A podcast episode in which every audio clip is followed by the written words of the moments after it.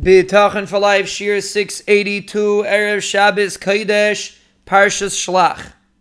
We are trying to get a little bit of a grasp on the concept of regret when a person, let's say, Rahman al is not mechanech his children properly, and the children turn out not the way that he would want. What kind of regret should the person have? And we have to reiterate again we will never fully comprehend this concept but we just have to know the facts and try to understand it as best as we could. And that approach is that a person should never regret the outcome because the outcome would have happened anyway. The reason why the Ribono Shel Olam sometimes allows a negative outcome to happen through you is to give you a hisorerus to realize that you made a bad decision. But let's say a person didn't make a bad decision and Rahman al something went wrong.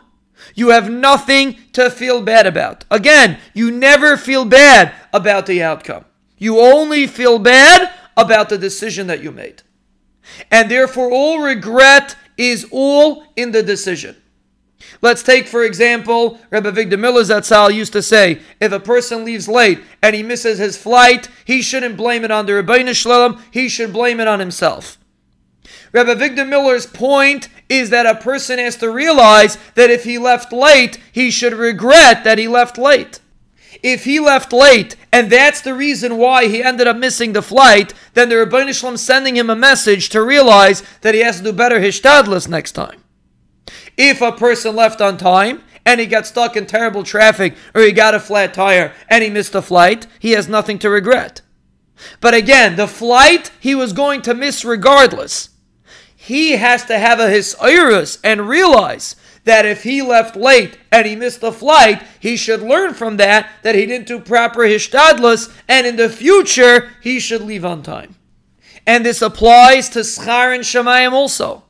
The reason why a person gets schar, let's say for having proper children, is because of the effort that he put into it.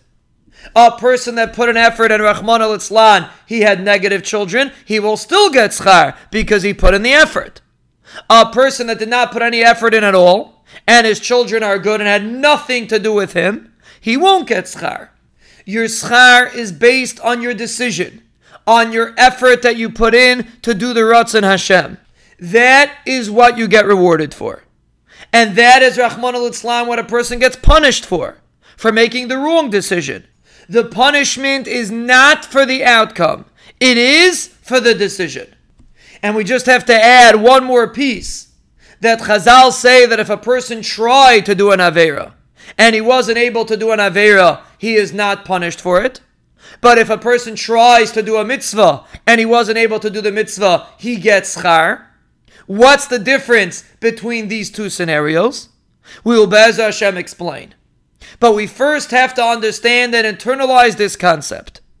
We get punished and rewarded for our decisions.